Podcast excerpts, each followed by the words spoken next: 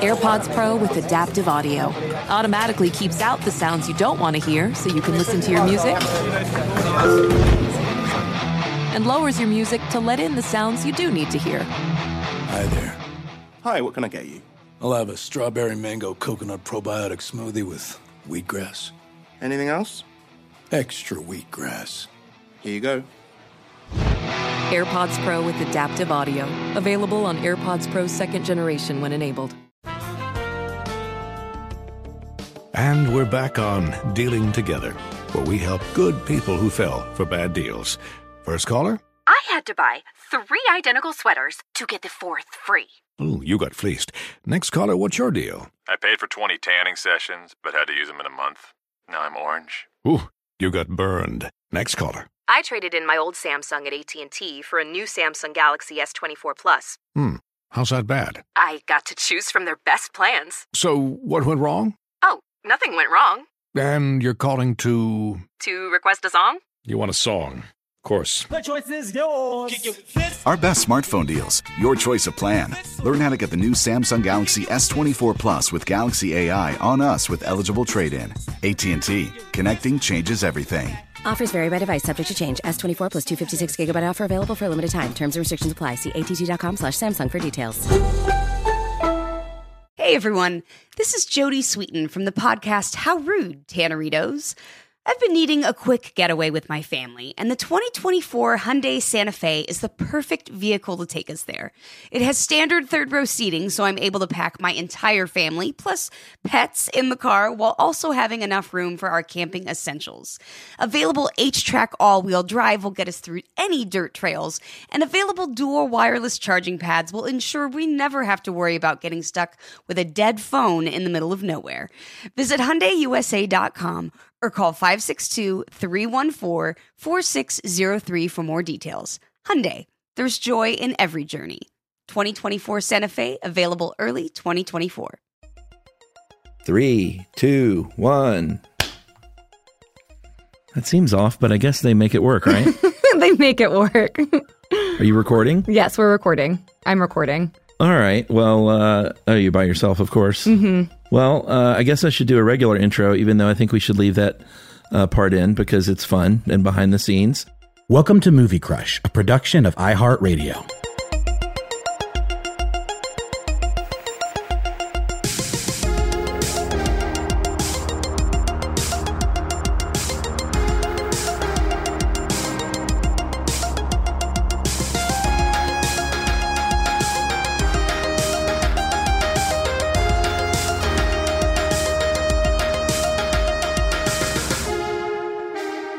Hey everyone, welcome to Movie Crush, Friday interview editions. And if you heard uh, a nice lady speaking on the other end of the mic, that is Miranda Hawkins, who you don't know yet, but you soon will. hi. Say hi.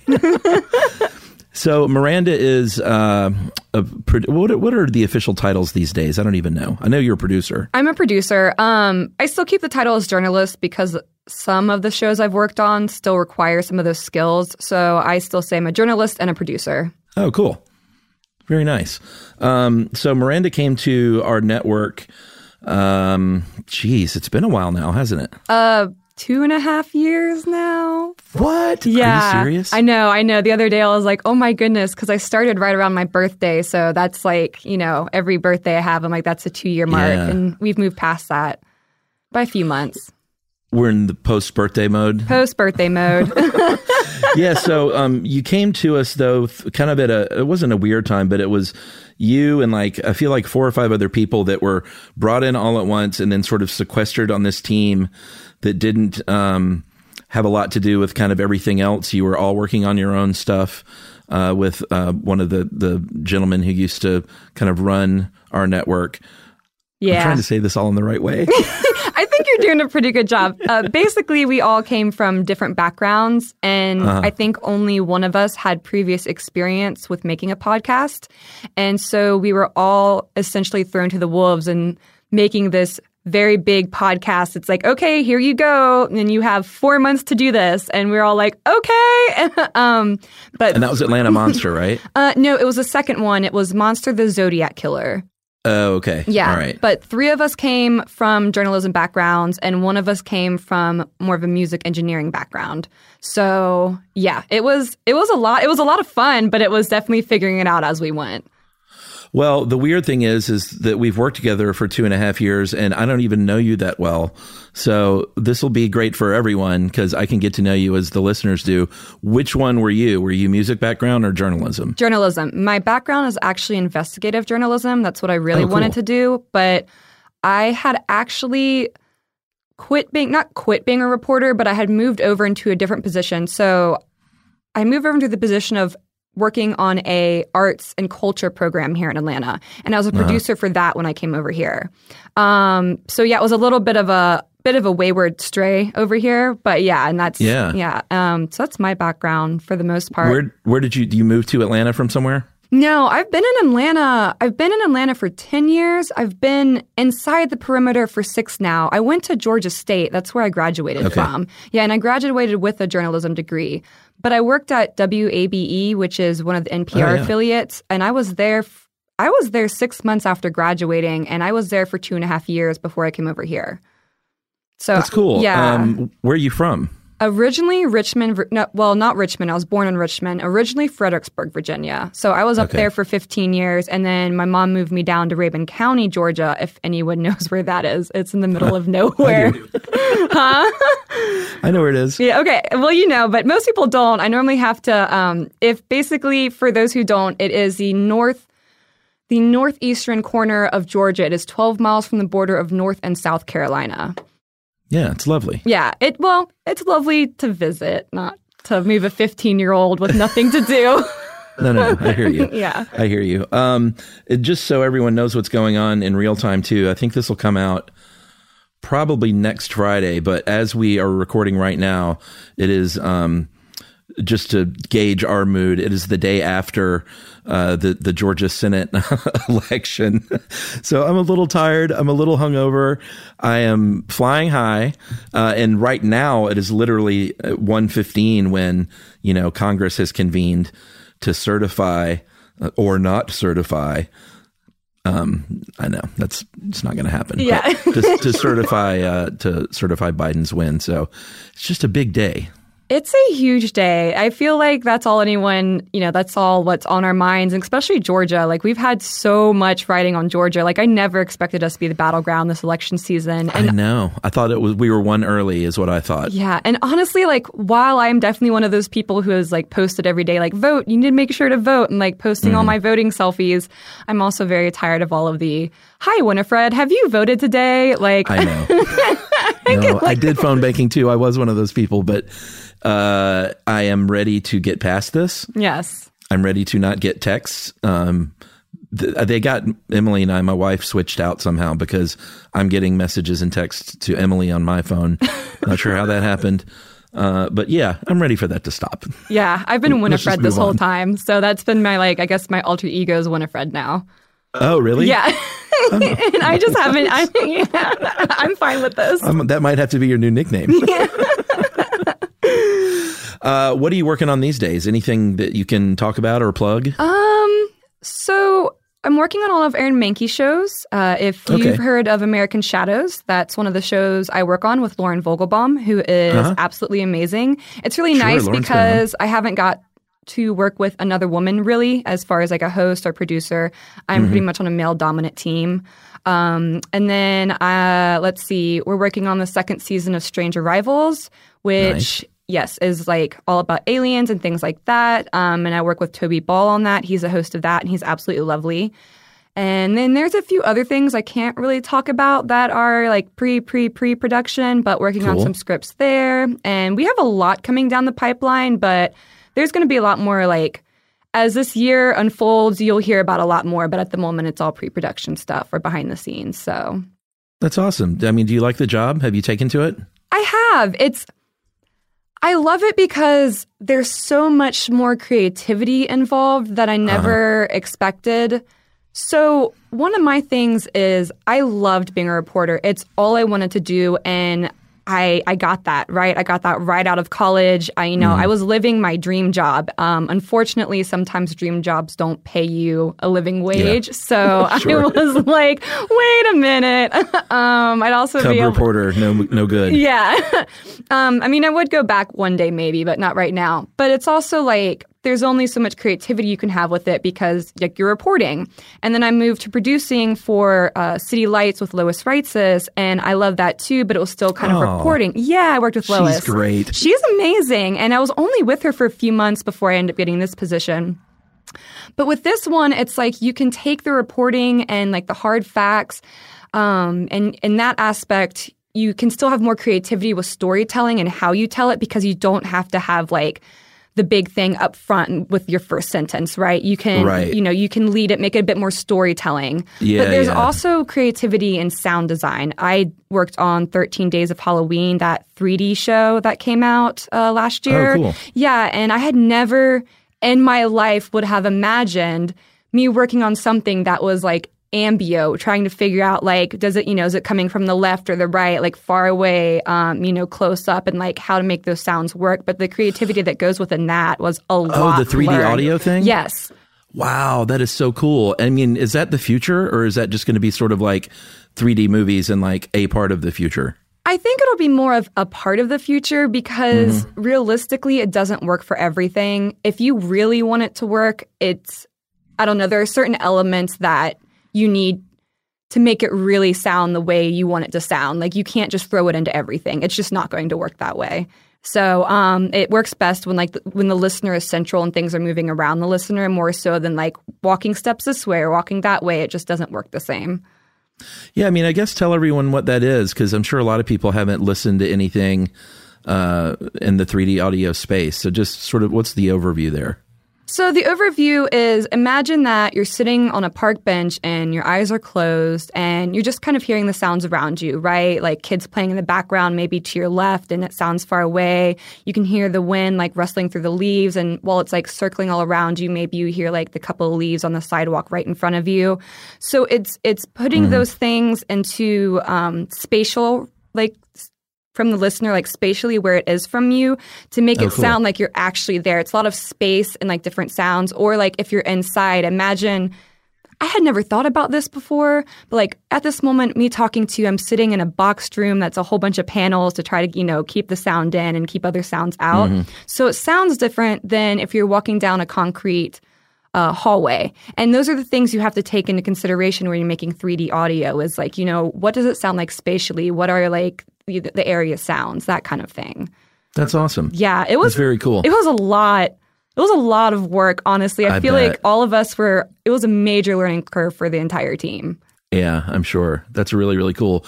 But it sounds like kind of something that once you get the hang of it, it the, the pace might pick up. Absolutely. I really, I believe we're going to do another season. I would love to do another season because now that we've done it and I feel like we got more of a hang on it, like it would, it would go a lot faster and we could do a bit more with it. That's awesome. Um, another cool thing about our job is we uh, have always been given a bunch of freedom to create stuff on our own and pitch and uh, producers coming up with their own shows. Do you have you have a nice voice? Do you have any aims to to host and do your own thing? I do. I absolutely do. It's more finding something that I really have the passion and the drive behind. I have a couple Yeah. ideas. I just haven't had a lot of time to sit and develop Right. them.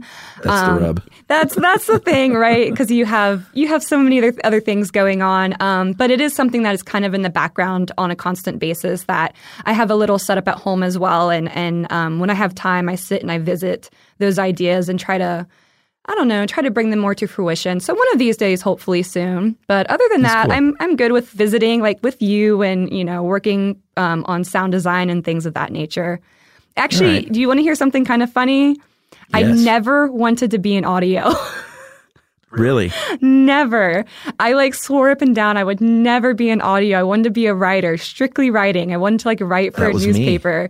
Yep. And then I ended up getting an internship at ABE. And then it turned out I write really well for the ear. And then Uh-huh. I ended up getting um, a contract position with them. And the next thing I know, I'm here. And I'm like, I never would imagine this.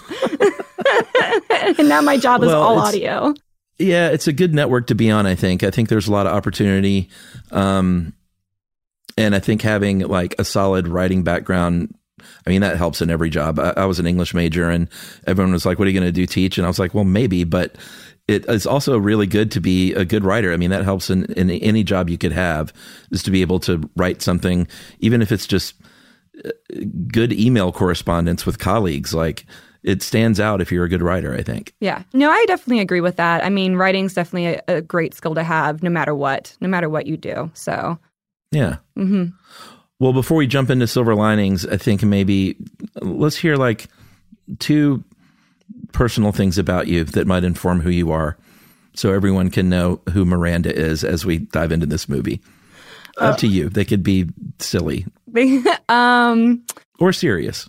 silly or serious? Well, hold on. I have to think about this real quick.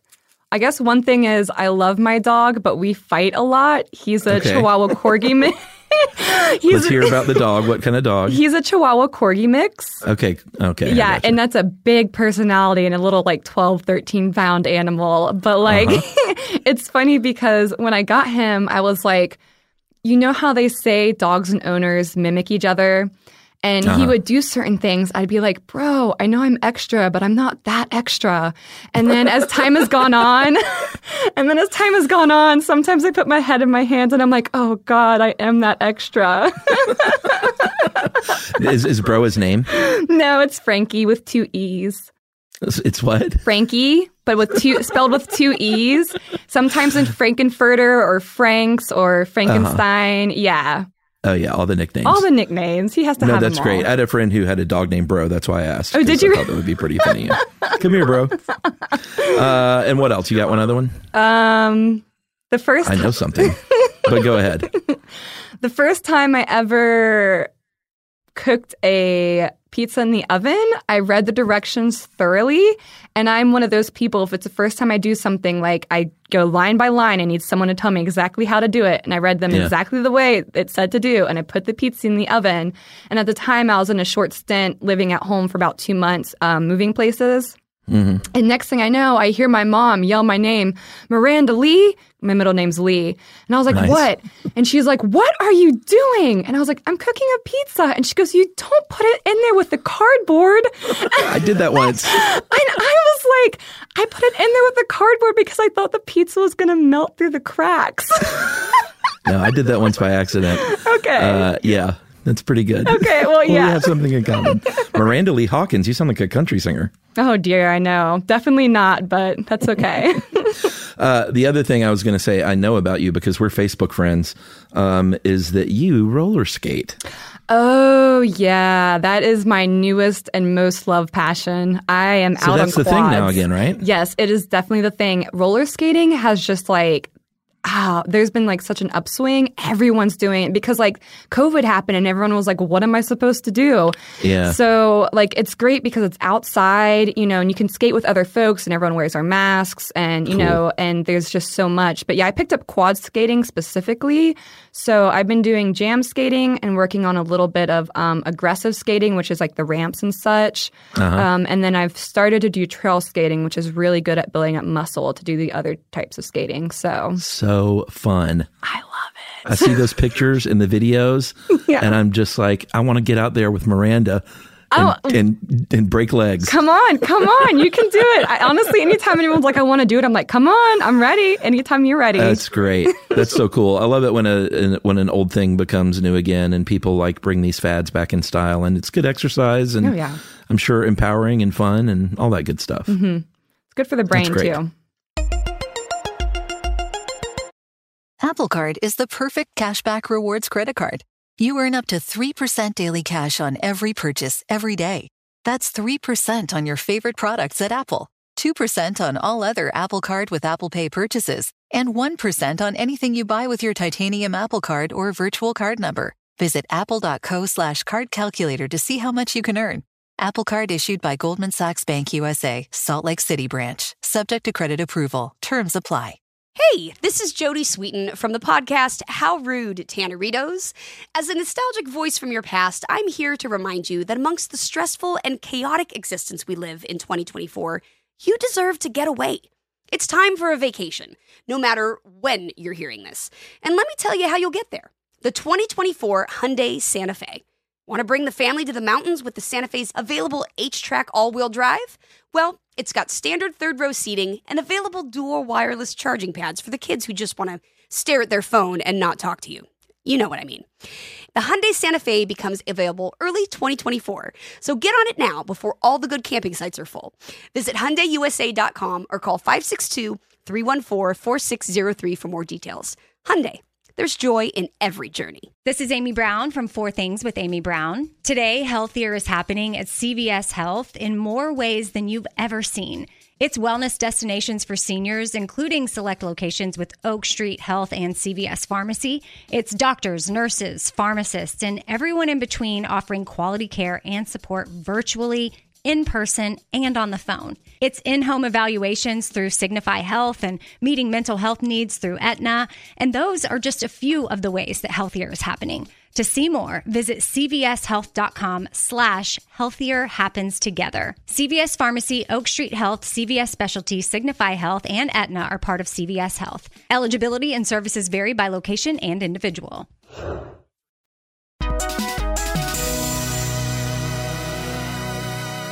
Uh, all right, so you picked Silver Linings Playbook. Yes. Uh, uh, the great, great, great movie from uh, 2012 from writer director David O. Russell, uh, one of my favorite directors, a member of uh, what I call the 100% Club. Uh, he's never made a bad movie. And um, he's in rare company as, as directors go. Uh, I think every single one of his movies has been great.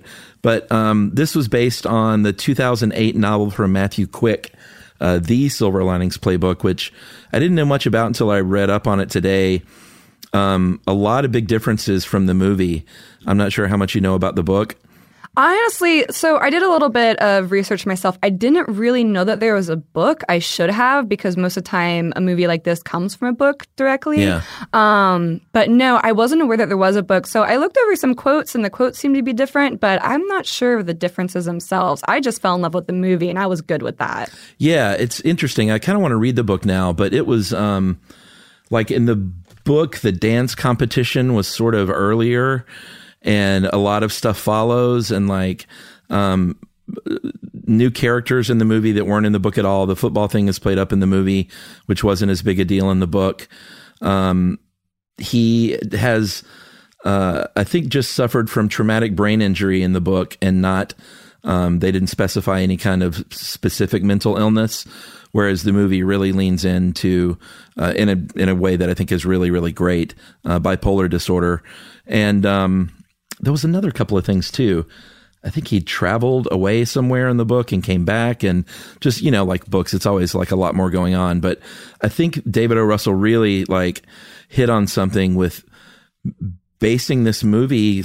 It's sort of a movie about mental illness and not just with Brad Cooper, but with Jennifer Lawrence and with his father. Yeah. And like all the characters, his best friend, uh, everyone seems to be, uh, if not suffering from some kind of real mental illness, just suffering in some kind of way in their head. No, I 100% agree with that. That's one of the reasons I love it so much is because I feel like it's one of the most accurate portrayals of mental illness with Bradley Cooper, um, who plays, plays Pat, uh, his bipolar, and then Tiffany, Jennifer Lawrence, hers is depression. His dad, they reference OCD. Um, you know, Mhm. I'm not sure, but supposedly along those lines. It's weird though, with his best friend, the dynamic there is his best friend doesn't necessarily like come across as actually having a mental illness, but it's like he's wrestling with his own stuff, but yet at the same time he's like, "But Pat, you know, you have your stuff like you're the crazy one." Or he never directly says that, but it just shows Yeah. like even if you don't have a mental illness, it's like he's still like suffering from his own just daily life, you know. Yeah. And, and you know, this movie is so much about the struggles that we all kind of go through um, in different um, in different ways. That's um, by the way that Ronnie, his best friend, John Ortiz, really great, great role for him. Um, this movie is great in that it it's so funny and so heartwarming and romantic, but uh, so hard to watch and so horrifying and sad. I mean, he's just he really uh, pulls the emotional strings, David O. Russell in this movie to like the fullest. I think. No, he absolutely does. I I don't even know. Like, I think the first time I watched it, I might have cried a little bit, but the more I watch it, like, I don't ever really cry anymore. I actually just really lean into it. Like, I know certain scenes are supposed to be really intense, but I think those are actually my favorite scenes. I Yeah. think it's the scenes that are quieter. Like, so for example, the scene where he's trying to find his wedding tape and he can't, and it just Ugh, escalates and escalates and escalates.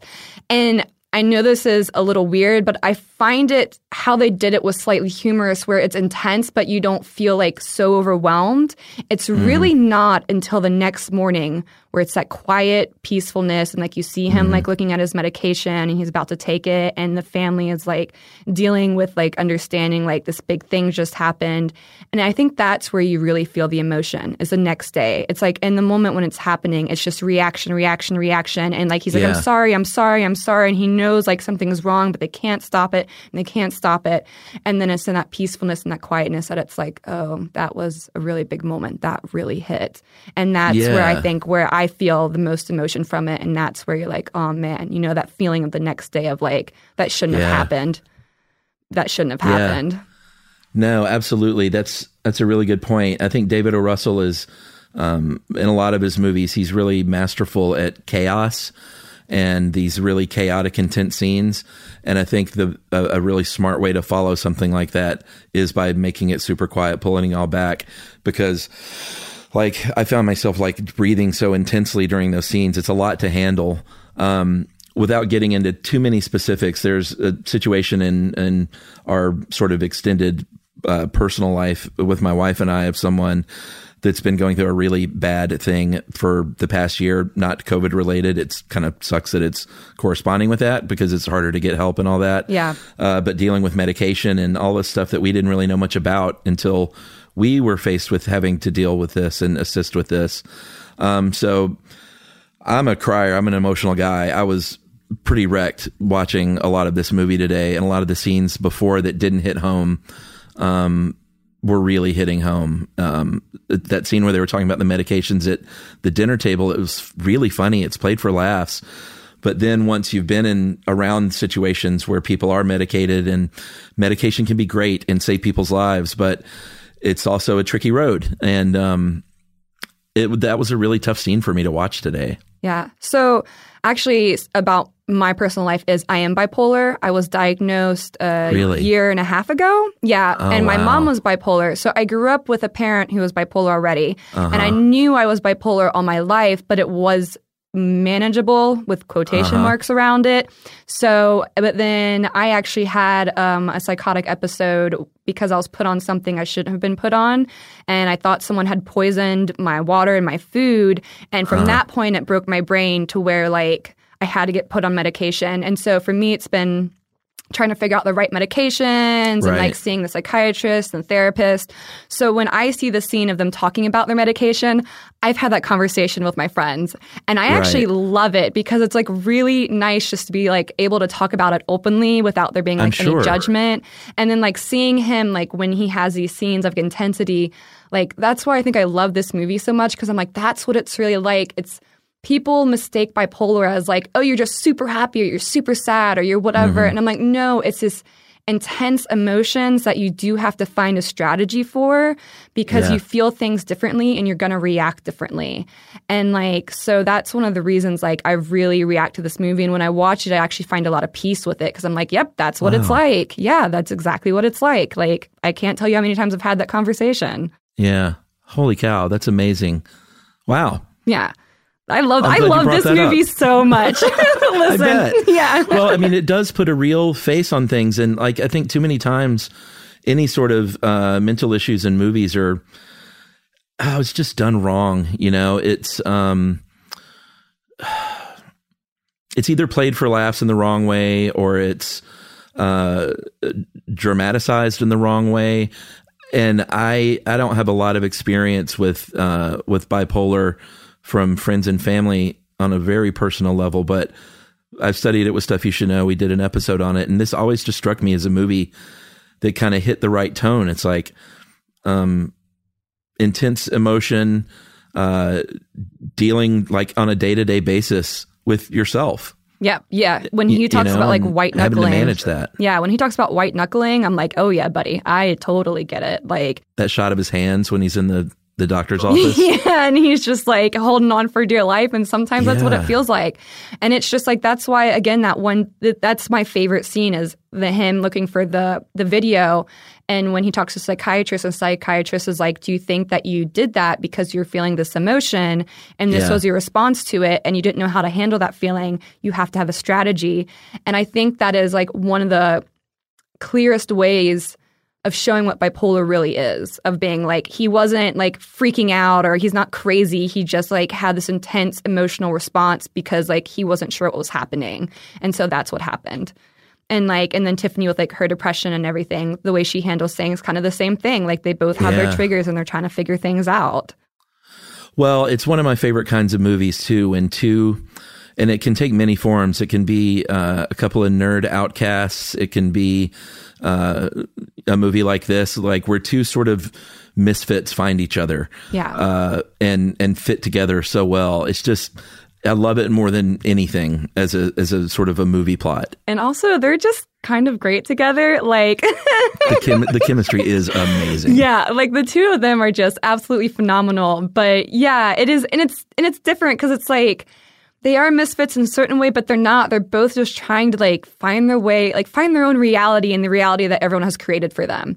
You know, when she Right. talks about, but we're not liars, but we're not liars. You're lying, but you know, and it's like that is the reality, and they're having to you know, everyone else is saying, well, you're crazy or, you know, you're from the loony bin. And they're like, no, this is our reality. And like, Yeah. you're, it just doesn't fit what your reality is. So, Yeah, and he even has that one great line toward the end when, um, uh, and I- and I love movies too where these sort of uh, just odd people from different backgrounds all come together in this weird sort of group, and he's got you know his mom and his dad, then his brother's introduced, and then his doctor is hanging out with him, and he's got his kind of funny friend, and then Chris Tucker is there, who's just great in this movie, and uh, and and uh, Randy, you know the crazy you know friend that bets all the bets, and but he has guy. that great line when he says, you know, maybe, and it kind of gets lost because it's another kind of semi chaotic scene. But he's like, maybe we're all the ones who see something. You know, Yeah. maybe it's all of us that are onto something, and you guys don't even know. yeah, no, that is a fantastic line because sometimes it like feels that way, but it is, that's such a good line. Ugh, sorry. I'm just like sitting with it because I'm like, it, it, again, all these things like hit home so hard. I know David O. Russell is a big advocate for uh, for mental illness and does a lot of work with that. So Mhm. I'm not sure what his background is or how it affects him personally in his life uh, or family or loved ones, but he clearly um, has made this movie for that reason. Yeah, no, he definitely did. And uh, he actually did an interview with NAMI. NAMI is like one of the groups, um, if you suffer from mental illness, that you can Mhm. go to the groups. I actually tried one of their sessions, but the people who were going at the time when I went were in a different category, like as far as like the help that they needed compared to like where I was. So, Right. um, but yeah, he actually did an interview with them, which I thought was really cool that he sat down and took that time. So, Yeah. yeah, no, and I really appreciate him making this movie, but I don't know. It's just like you have like this whole movie, which is about mental illness and everything else, but then you also have like the lightheartedness of it, like with Danny showing up, and you know, interspersedly throughout the movie, who like Yeah. He's so good in this. I wish he would do more roles like this. Honestly, me too. But his whole thing about having the hairline and like, uh-huh. I was like, I was just like, dude, like, I don't know. He cracks me up, but I love it because he's there just to show, like, you know, like a friendship kind of thing. He's not there for any Uh-huh. reason, other reason than just being like, he's like Bradley Cooper's friend in this, and like, he just adds like this extra element. And I don't know, he just he's He's one so of my great. he's one of my favorites, honestly. Yeah, it's wonderful. And he, um, I mean, a couple of scenes stand out with him. Obviously, the first one when he just sort of, uh, you know, breaks out of the, the mental hospital and and catches a ride, and he's always sort of escaping and being brought back. But I love how the family, and I've known households like this. I, I lived in New Jersey for a little while after college, and I feel like this movie was a lot like those, you know, sort of suburban Philadelphia is basically New Jersey. And uh, I knew a lot of families like this where they just had an open door at their house and anyone sort of welcome. And they had these sort of big crazy scenes with all these, you know, friend, kids, friends, and neighbors, and like, what's this guy do even doing here? Who is he? Like that kind of thing. But mom will still, you know, make everyone dinner, like even if she doesn't know who all's there. And this movie, I just really love their household scene there. Um, it, it's complicated, you know, like that that very first scene with when he comes back with uh, De Niro. There's that's so well acted, and there's so much in it that's not said, but you sort of get it. Like they love each other, but it's so fraught with layers and layers of complications, you know? Yeah. And like, I noticed that like one of the first things you see is his pictures, you know, like Yeah, not on the wall portraits. anymore. Yeah. And that automatically gives you an idea. But then when like De Niro was like, you okay? You okay? Like, you know, Uh-huh. um, and then automatically leading into, you know, like, I'm glad you're back, all this other stuff. But I also think it hints at how mental illness can also be like familial and Mhm. like how families like I kind of what I like about this is that the family didn't really gloss over it. They weren't Yeah. really scared to talk about it. Like they addressed it, but at the same time, it was mildly taboo. And it's a weird line that they walked. And I'm not sure like how they did it, but they did a really good job where it was Yeah. like, you know, we're here for you. We love you. You know, you, you have the support, but at the same time, it was still just kind of like, you know, but you got to take your meds. Like you got to like, Right. you know, or you got to go to things. therapy if you're going to live with us. Like his mom was not having it. No, she was Um, not having it. She's great. Jacki Weaver, I think she's I think she's British. She was um, fantastic. Yeah, they got nominated, I think, uh, for the first time since Reds in 1981. Um, best actor, best supporting actor, best actress, best supporting actress, all nominated from the same film. And I think Jennifer Lawrence is the only one who won, and she was great. I, I just wish I would have loved to have seen Bradley Cooper win. He was so phenomenal in this movie. Honestly, he definitely deserved to win, especially the way his eyes were. He like nailed it. I love his Yeah. eyes. Yeah, the the look in his eyes from beginning to end is just absolutely phenomenal. I just I don't know. He should have won. Yeah, that scene where he uh maybe I'll look up and see who won that year, but uh when he the running motif is great with that fucking trash bag, but when he is running to the high school and the and it's it's funny, but it's also just so heartbreaking that principal or the teacher, whoever that was, was just so scared. And you know, he goes to hug her and she's just like fucking frightened out of her life. Yeah. But he's so trying to tell her that he's okay. And he says, Look at my eyes, look how clear they are. And he's so upright then. And I just I feel so bad that his past has followed him like this, you know? Yeah, and and that's like I think an important statement though is like in in situations like this as people who are bipolar, you know, something happens, they have the reactive, you know, not to the extent of like beating someone almost to death, but just in general, Mm-hmm. and then it gets stuck with them and then all of a sudden they're like pegged as you're crazy or you're this or you're that and people don't take the time to understand like no, it was this intense thing that happened and people are working through it. It's just it you know, it's not the same. And so I think that was a really good example of that where it's like, hey, I'm, you know, I'm okay. But she was like, oh dear, no. I mean, it was hilarious, absolutely. But at the same time, like it was a, like, it was a good way to show that without being too Yeah. heavy. Yeah, I think so. And so much of this movie is about those labels. Um, because Jennifer Lawrence is fighting her own label as, you know, the the former slut is what she called herself Yeah. because she uh her husband died and she handled that in a way that she dove into bed with people um uh, seemingly randomly from her work and I guess got fired for that. Is that Yeah, she got Do I have fired for right? it. Yeah, because she was like, I slept with everybody at work. Yeah, but you know, people do those things. Like uh, when you're suffering like that, and she's in depression. I've heard about people doing those things, and that's not. That doesn't mean that's who they are. You know. Exactly, and and that's another thing, and I think that's what was great with the two characters is um, Bradley Cooper's character saw that, and that way the Mhm. scene when the guy came up to the door at her parents' house, and he was like, Yeah. you know, with the broken great. wing, yeah, he's like, with the broken wing, you know, so I think she's on the med. It was so sweet, and the guy Yeah, has like she's healing right now. You got to let her heal.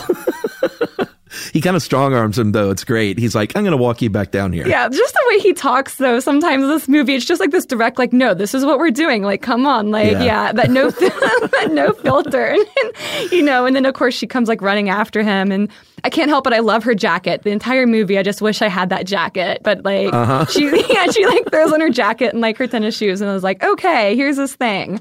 Um, but yeah, but when he does that, I don't know. It's he's absolutely fantastic. But the way people handle things, it's always going to be different for everyone, but people do have Mhm. to remember that that's not who they are. And that's, I think that's what gets lost a lot with mental illness, you know? Oh, totally. Yeah. It's very easy to label somebody, and uh, even if you're not saying the words, to just sort of put someone in a box in your head. And I think this movie did a really good job at showing the different layers that people have, no matter what their deal is. Yeah. And also like people like falling back, like that's another thing is when people create coping mechanisms that aren't healthy or in general just coping mechanisms and something happens and it puts them out, then they tend to fall Uh-huh. back. Like I won't, you know, give it all away, but when she sees something she doesn't want to see at the end and she gets her feelings hurt and so she goes back into like you know, I guess what she would call like the slut mode of like Yeah. going to the bar and grabbing a drink and automatically talking to the guy. You know, it's like she fall immediately fell back on that coping mechanism until you know, Cooper comes up to her and is like, "Hey, we gotta go do this thing," and she's like, "I think you're the worst thing that's ever happened to me," and he's like, "Well, good I for know. you," and like, let's go, and just completely won't let her do it. He's like, "We're," he's like, "Nope, we're not doing that." Yeah, and he has this thing where it's um he has the former or I guess still wife, they're not divorced yet, but uh Nikki and it's it's one of those and I've seen it in other movies and I think it's pretty effective is when it's it's the idea of her more than her. Uh, and she represents this thing. She's a symbol in his life um of of if I can just get back to that. Uh, and that's who she represents to him and you know, I think the movie does a good job of sort of teasing that out to the very, very end.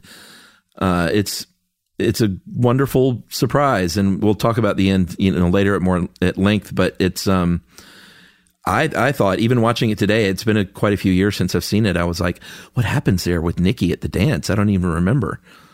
And he did the the Lost in Translation move. You know, you whisper, you don't know. I love that. Yeah, no, it was absolute. Honestly, the first time I saw it, I had the same idea. You know, I've seen it so many times now, like I know what's going to happen, but it is Huh. one that kind of caught me.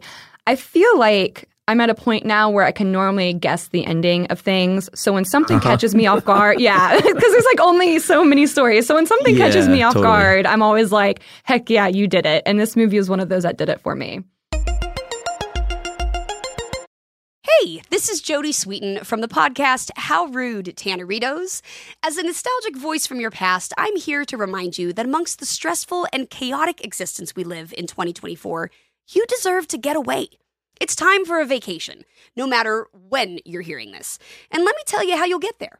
The 2024 Hyundai Santa Fe. Want to bring the family to the mountains with the Santa Fe's available HTRAC all wheel drive? Well, it's got standard third row seating and available dual wireless charging pads for the kids who just want to stare at their phone and not talk to you. You know what I mean. The Hyundai Santa Fe becomes available early 2024, so get on it now before all the good camping sites are full. Visit HyundaiUSA.com or call 562-314-4603 for more details. Hyundai, there's joy in every journey. Apple Card is the perfect cashback rewards credit card. You earn up to 3% daily cash on every purchase every day.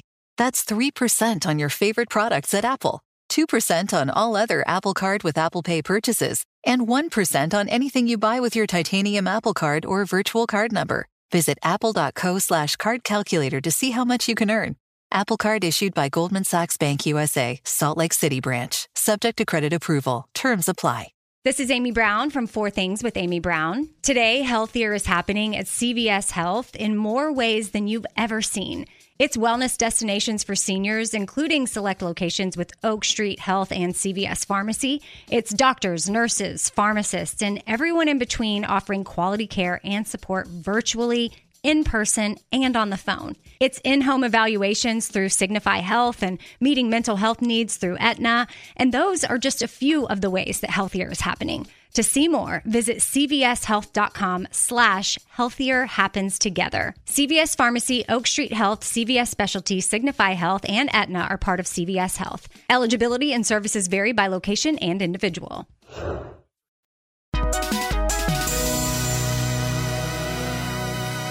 Um, I also another favorite thing that uh, I've seen David O. Russell do before in, in other films. I think it's just a kind of a cl- more clever way of telling a story. Is um, y- like you don't get his actual diagnosis until about 15 minutes into the movie, uh, in that first meeting with his doctor, and you don't like things are told out of order. You know something's going on. You get the diagnosis later.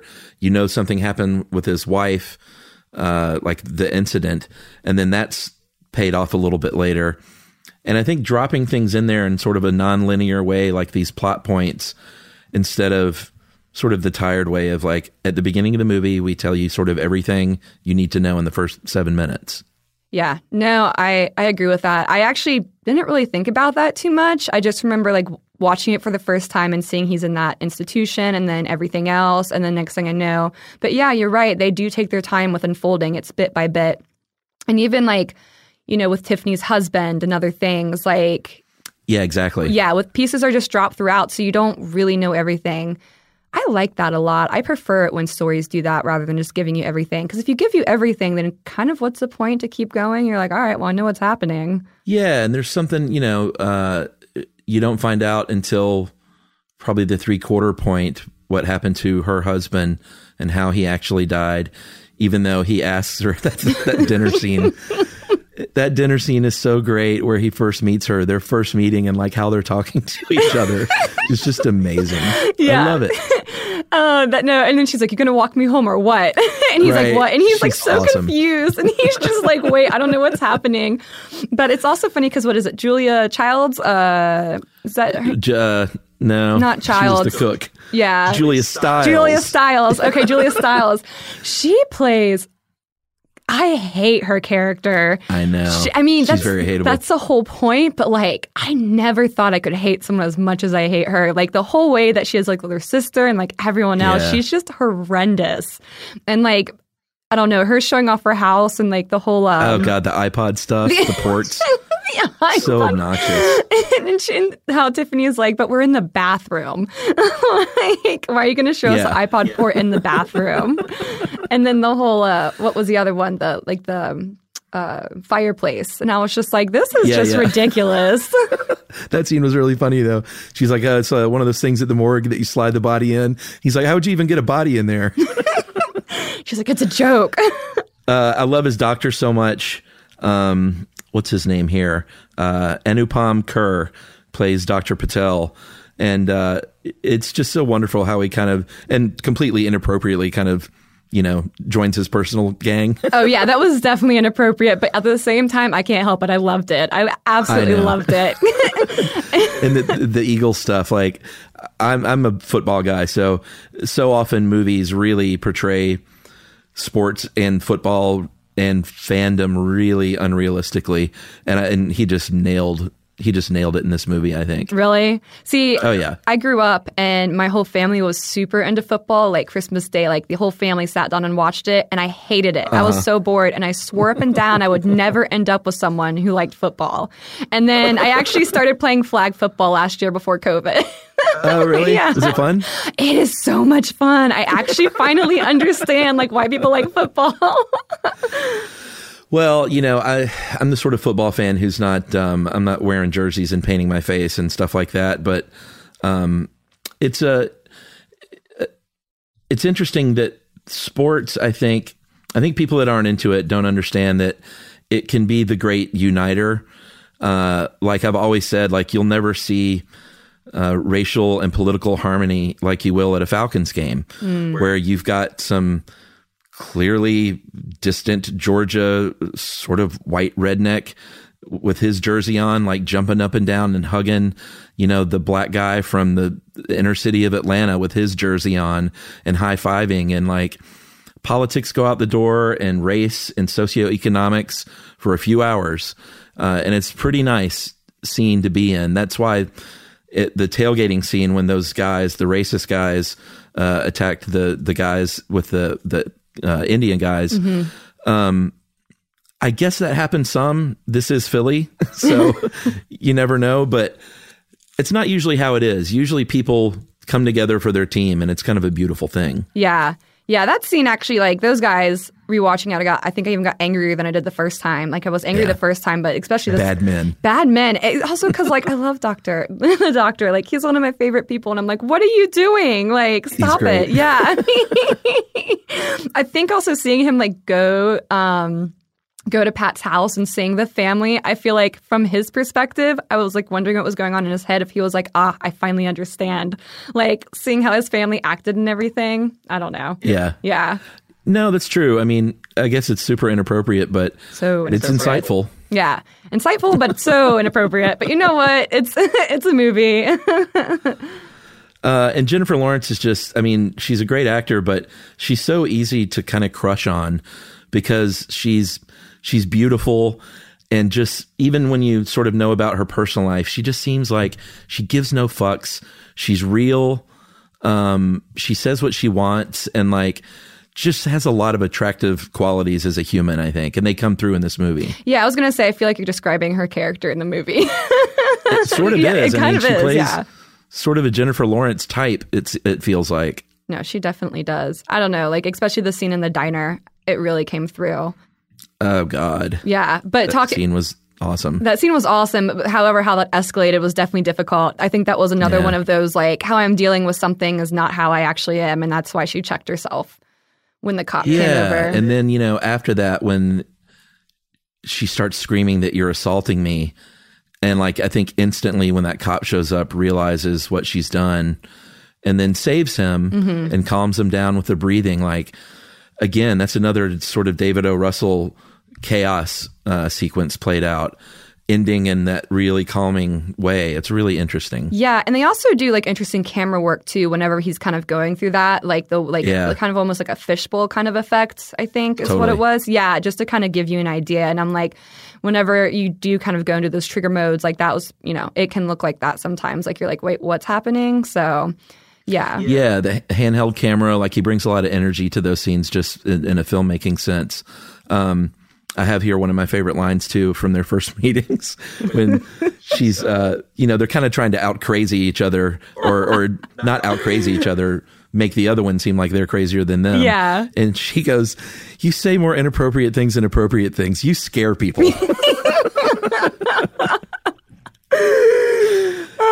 so funny. And he does, you know, it, but it's like you just want them to be okay. You want them to, you know, that that that's why the end, that shot of them in the chair together Uh, is oh, so beautiful, but it's also just like you know what a complicated tough path there is ahead of them. Oh yeah. And I think that's the thing is like this movie really wasn't about you know the big finale scene, right? Like Mhm. with the dance off or anything. And it wasn't it, that's not what it was about. It was about like showing this complication in general and then yes, they found peace, but like you know it's not done, you know? And like but that's okay and they both understand it. I think it's about really coming to understanding the other person and where they're coming Mhm. from rather than seeing just like oh the mental illness and you know these people are crazy or you're just out of the loony bin it's more of like Yeah. hey i see you and i see who you really are including like this you know thing that you have to deal with because that's what you have to deal with um which is why I feel like that's all people want. yeah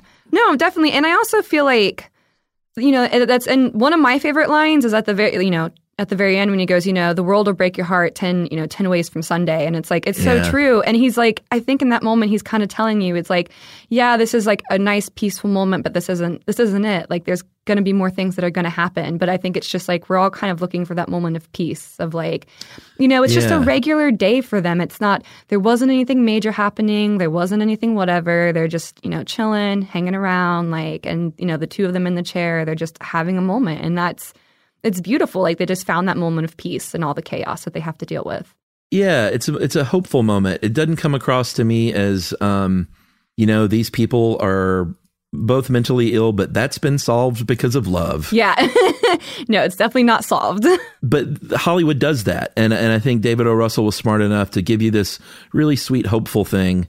Um, but you, you know that it's going to be tough for them, and uh, you know where are these people in ten years? I want to say they're together and have a couple of kids, and their life is a roller coaster. You know. Yeah. Yeah, because like what's that movie? It's kind of a funny story, which was also a book that became a movie about the kid going into the mental hospital.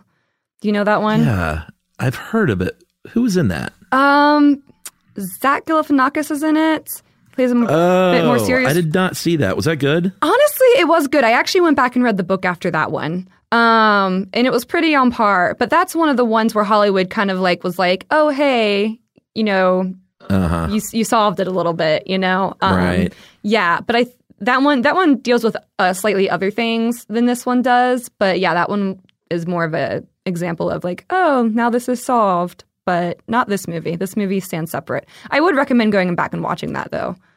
I'll All probably right. go back and rewatch it now too. now that I see it, I, I recognize it. Um, I think we should talk about the music for a sec too, because boy, the music in it is great. The score is really, really lovely. Like I really love that score that's kind of just throughout. But um, one of my favorite cues is when it's actually right after the diner date uh, with the with the raisin bran and the tea. Uh, which is so funny. Uh, and then they have the big blow up in front of the movie theater. She calms them down, and then you get that uh, Led Zeppelin cue. And then I think what follows is the the scene at home, the really rough scene, when that song just sort of starts to build, and it's just the, a perfect use of music. I think. Yeah, no, and that's another thing. So music never gets really heavy or really, um, you know, it's like super angsty rock or anything. It always like Yeah. it. They kind of let the scenes speak for themselves, but they let the music build underneath, and then how they'll like also go into this kind of dead silence afterward. Like they'll hit this point and they'll just cut it off immediately. And it's Yeah. just a way to like make you focus on whatever is happening. And I noticed that happened a few different times throughout, but I loved it. And I loved like the music that they danced to, how they use that music from the West Side Story. And yeah. the White Stripes. yeah. their dance was just ridiculous and great. Like that's when the movie really like I was I love the movie anyway um up until that point, but when the dance stuff starts in earnest when he meets her over at the studio uh it just it really like kind of ramps it up to the next level I think of lovable and it gives them something to focus on, it brings them together. Uh, and I think it it makes it all the better that they're neither one of them are very good dancers. no, they're not. um, no, they're but okay, but you know, yeah, they're okay. I actually read up, and it turned out that they did uh, they actually did the final dance scene first when filming, and so they actually Oh, did wow. yeah, so they did all the learning how to dance dance scenes after they Uh-huh. had learned how to dance, and that was actually harder for them to pretend to be bad at it because at that point they had Oh, already like learned all the steps, and so they're like, wait, what? And so they had to go back and like figure that out. yeah, yeah. And when Chris Tucker comes over, Oh yeah, and he's like friend with a capital F. yeah, yeah, and he goes, "Put a little black in it." He goes, "What do you even mean?" He's like, "You know damn well what I mean." He's just so great. Every time he comes on the scene, it's like I just wanted more Chris Tucker in this movie. Honestly, yeah, he was phenomenal. I loved him so much. Um, the I mean, let's talk about sort of the ending. They they this the third act is so great, and it kind of all coalesces with this uh, parlay bet on the football game, Ooh, and now there's out. actually money on the dance competition, which is just you know unbelievable. That stressed me out so bad. Like I like it's one of those like I can't ever I can't ever stop. Like every time I watch them, like oh y'all are like y'all are stressing me.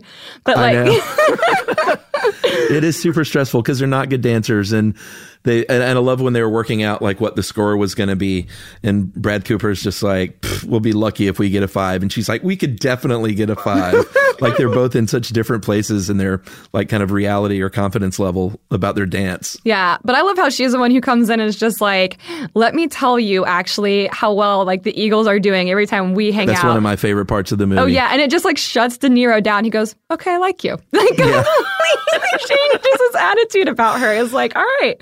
I Oh, love that scene so much And then and then also like turn it turns out like the mother actually had a hand in everything with them like meeting. Yeah. I was like, "Whoa, okay." Like that really changed everything. So, but yeah, that um that third act right before leading up uh to them dancing, it was it was so much. I don't even know. And then him like recognizing about the letter, that was a big one too. Yeah, the letter. So she has ended up being the one who wrote the letter from Nikki. Uh, the the way they played out at the end was just so beautiful. He knew that. He knew it for a week. He he he goes after. I mean, that's a such a movie trope, you know, to to run after the girl at the end. But it's a trope for a reason. It's because that's what people want to see. And this is one of the great all time go get the girl moments in movies. Well, I also think it works too because you know towards the beginning when he was running, she was running after him, and so now Yeah. you know, and so now it switches as he he ran after her. So yeah, I really didn't think about that. Yeah, I really feel like that there's uh, more fairness to that scene and, and that aspect. But I, I don't like. So with bipolar, you have manic episodes and depressive episodes, right? Mm-hmm. And manic aren't always fun. Some, but it is like when they show like the sleeplessness and his paranoia and you know these unfiltered you know thoughts coming out of his mouth and all these things. Like Mhm. that's typically manic. And so if you notice, like the first uh, two thirds of the movie is like these really kind of high intensity scenes, like what's happening. Like, Yeah. yeah. you have these down parts to show what happened, but it's always like something happens and like it intensifies. He goes, I'm sorry, I'm sorry. And then like you have the down to like show he recognizes, like, oh man, like I shouldn't have done that. Or, you know, same for her. But the moment about the letter, which is, I think, like, you know, the last act, like we're talking about, if you notice this quietness comes over him and it feels like I'm not sure if this is what they're trying to do, but to me, it feels like him finally coming out of a manic episode where this fixation of like trying to reach this point and he's realizing, wait, I just need to let this go. And that Mhm. fixation like dissipates. And now it's him being able to move forward and it kind of brings him out of the manic episode. And as someone who's been in manic episodes, like sometimes that's what it takes. Like when you come out of them, Really? it's like you're able to move forward.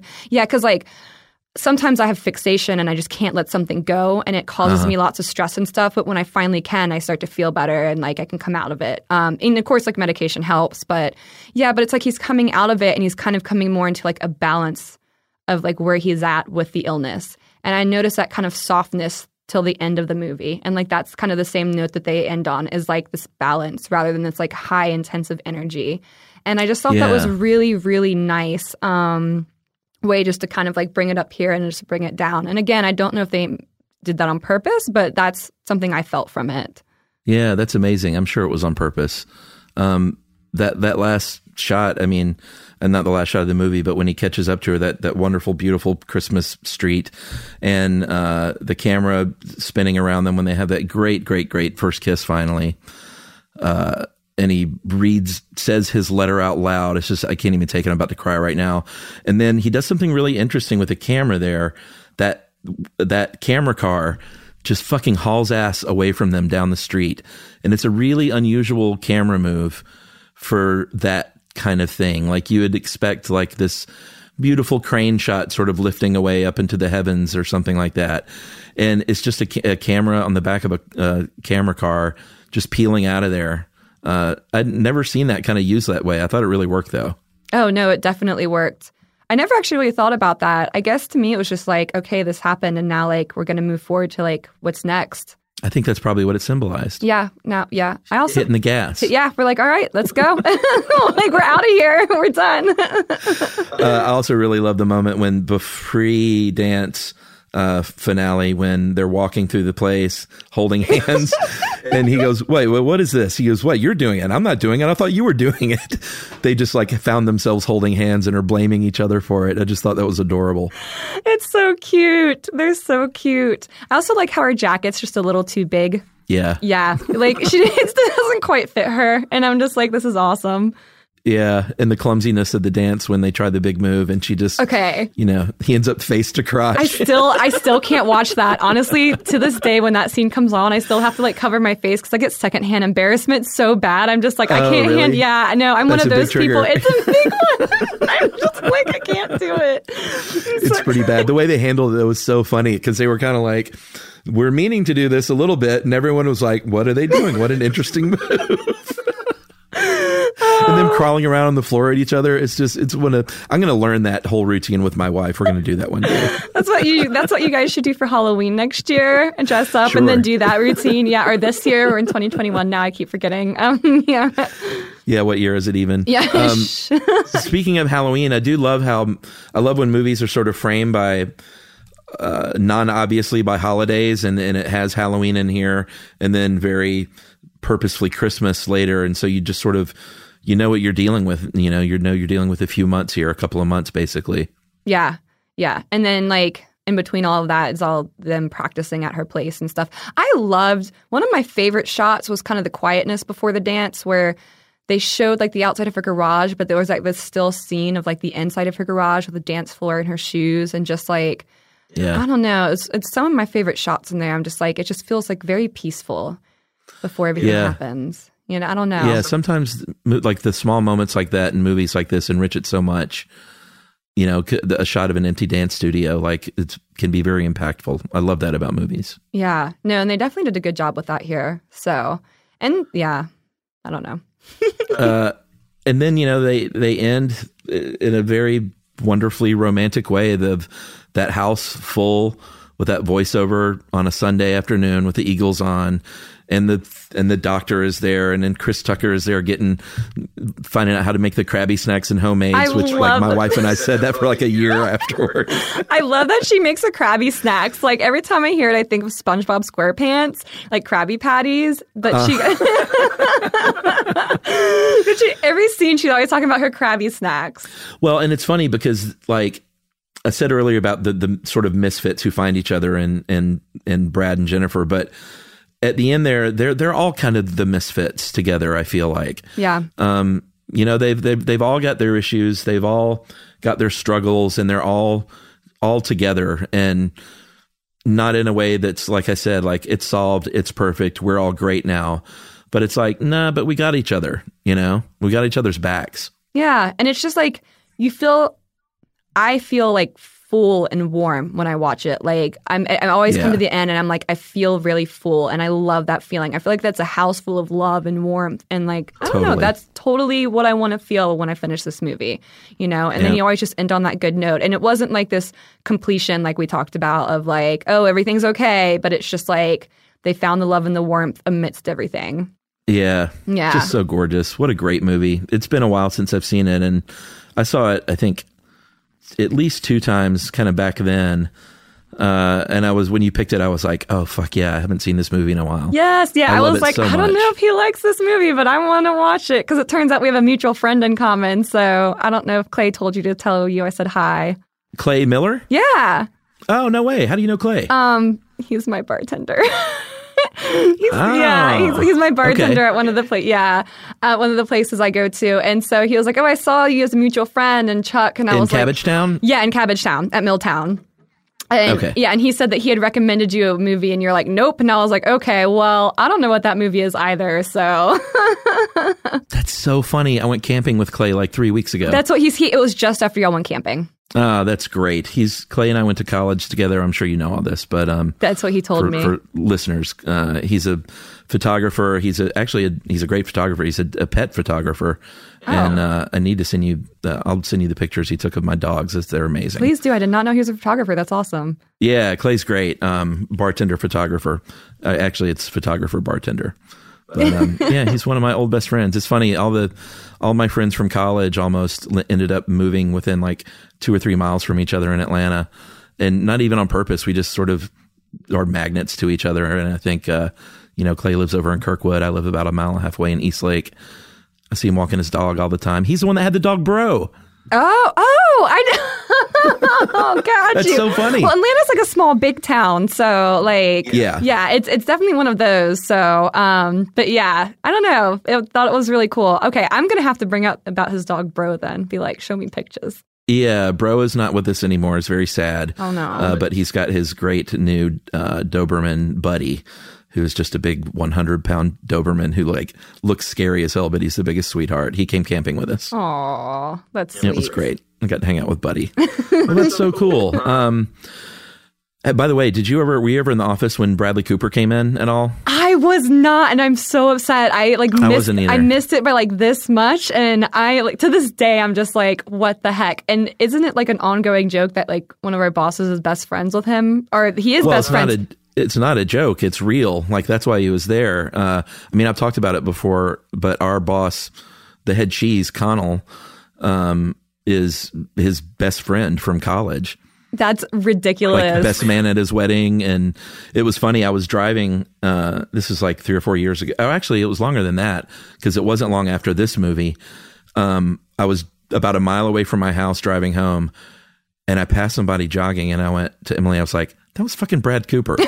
She was like, "No, it wasn't." I went, "Oh, it is because like I know how he jogs." how because we just saw that movie. He wasn't wearing a plastic bag, but I was like, that was totally Brad Cooper. And I said, I guarantee you, he's he's here with Conal.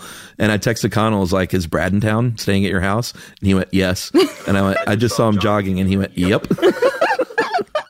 so does he jog with a plastic bag or what in real no, life? Okay. there was no plastic bag, but he had that same gait and that same goddamn handsome face. Oh, he's Uh, so handsome. I haven't met him either. Conal's always like, oh, Brad's cool. Like, we'll have to bring him by next time he's in town. And and then it, he comes in town and he does it, and I'm like a schoolgirl. I'm like, well, why didn't you bring Brad by?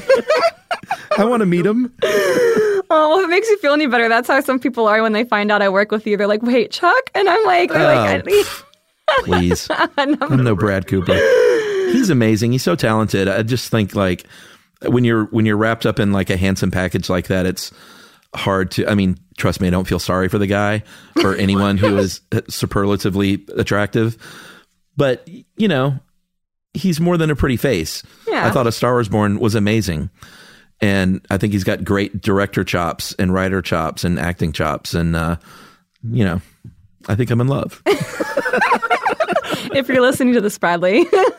I know. Just stop by. yeah, just swing Just by. jog by again. Six feet. Uh, well, Miranda, this was so much fun. It's great to get to know you better. It's funny. I saw you yesterday. Um, you're the one of the only humans outside of my family I've seen in person in weeks. oh, So wow. yeah. I, I w- recorded yesterday, and you were in there, so it was yeah, nice to see I had to swing by. Actually, I ended up not getting my internet set up, so I had to watch the movie on my phone last night at home. Because Oh. yeah, I know, I know. I was like, this is fine. It's whatever. But well, you'd seen it so many times, I guess. yeah, it's okay. It's okay. I bet that last shot looked great on your phone. well, this was great. Uh, I'd love to have you back sometime. I think, Absolutely. uh, I would love to consider you sort of a rotating cast member. No, I would love that. I had such a good time, especially like, you know, thank you so much for willing to talk about one of my absolute favorite movies in the world. Of course, it's wonderful. I'm sure everyone has seen it. I think this will be a big favorite because people really love this movie. Yeah. Uh, and those those episodes always go over really well. Yeah. So, thank you for coming on. All right. Well, thanks for having me. All right, bye. Bye. Movie Crush is produced and written by Charles Bryant and Noel Brown, edited and engineered by Seth Nicholas Johnson, and scored by Noel Brown here in our home studio at Ponce Market, Atlanta, Georgia, for iHeartRadio. For more podcasts from iHeartRadio, visit the iHeartRadio app, Apple Podcasts, or wherever you listen to your favorite shows. This is Holly Fry from Stuff You Missed in History class. The national sales event is on at your Toyota dealer, making now the perfect time to get a great deal on a dependable new SUV, like an adventure ready RAV4. Available with all wheel drive, your new RAV4 is built for performance on any terrain. Or check out a stylish and comfortable Highlander with seating for up to eight passengers and available panoramic moonroof. You can sit back and enjoy the wide open views with the whole family. Check out more national sales event deals when you visit buyatoyota.com. Toyota, let's go places.